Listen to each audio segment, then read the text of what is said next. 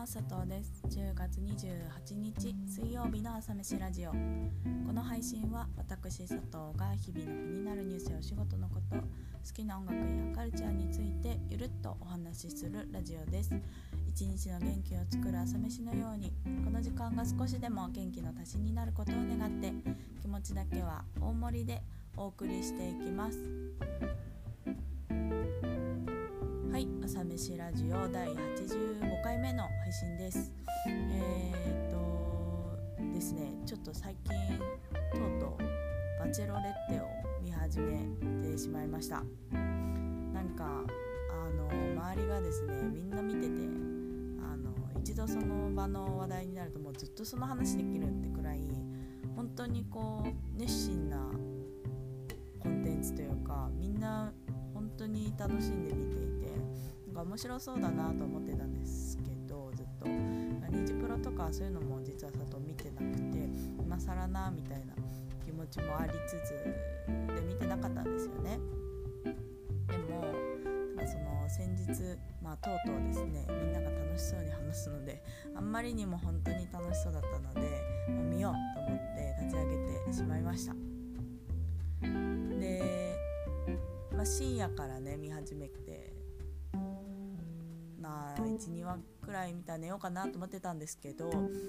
まあね行っちゃいましたね。その一晩で6話見てでそのまま起きて仕事をしてたんですけど今夕方に7話目を見るっていうね爆速で追いかけてもう今は最終話をただただ待っているっていう感じなんですけれどすごかった。本当にすごいと思いました。もう本当に何ですかねあの愛を奪い合う中の人間ドラマとか成長劇とか本当に面白くてうんまんまとハマりましたね。なんかとにもかくにもバチェロレッテのその福田萌子さんがの本当に人間が素晴らしくてなんか立ち振る舞いも人との向き合い方もその心に宿す精神とかももう全てが素晴らしいと思いましなんか本当に考えられてなんかこうあなんかこう質問とかねなんかこう意見を問われ意見をこう促された時に一瞬考えるんですけど奥田さんなんですけど考えて発せられる言葉の深さみたいなものになんかその言葉の持つ意味とか力とかあ全部大切にしてるんだなっていうのが伝わってくるんですよね。かもう強くて美しくてもう可愛らしいもう内面も外見も自分がどうあるべきかみたいなのをしっかり多分向き合ってで最大限の努力をしているというかそれがまああの眼差しとか振る舞いに全部現れてるんだろうなと思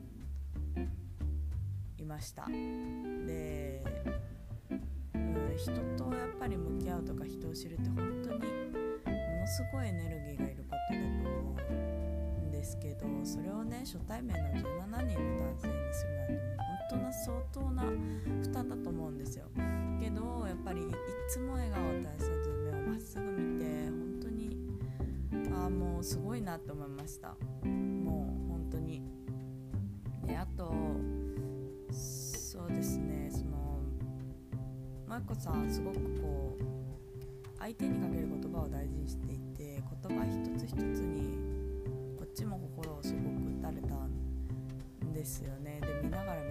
してたんですけどなんか経験が人生において最も大切なことみたいなのを最初にまあ彼女は言っていたんですがそれを聞いた上でで縄まで見てで感じたことがあります。なんかそれが最終的な人生の質はその人の美しさでも年収でも学歴でもなく出会った人とその人と何を話すことができるかだと思うって言っていた言葉が過去にあってこれもまあメモ帳にさらっと書いてあるんですけど佐藤の。これを思い出しました。あの舞子さんもちろん素晴らしい人だけれどそれ以上になんかこう全てを経験として自分の成長につなげている人だからこそいろんな人に向き合えるしそれぞれの人にそれぞれの夢を見つけてでお話ができる知見とか教養を持ってあらゆる経験を通してそういううん出会った人とちゃんと深いところでお話ができる力を身につけられてるんだなって思いました。なんかね。バチェロレッテってそれこそこう美しさとか学歴とか年収とかもう本当にセレブとして求められていることはまあ普通にあると思うんですけど舞子さんはもうそれよりも本当に人間として尊敬できる方だなと思い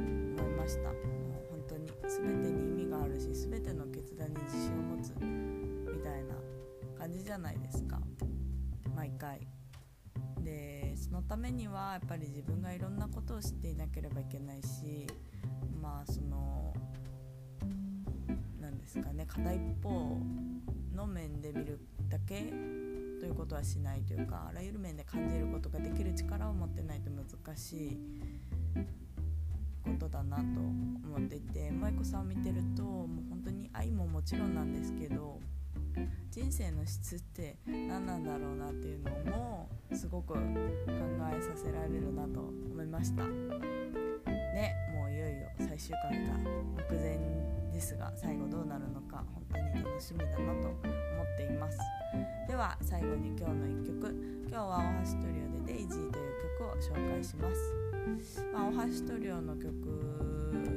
でも好きな曲なんですけど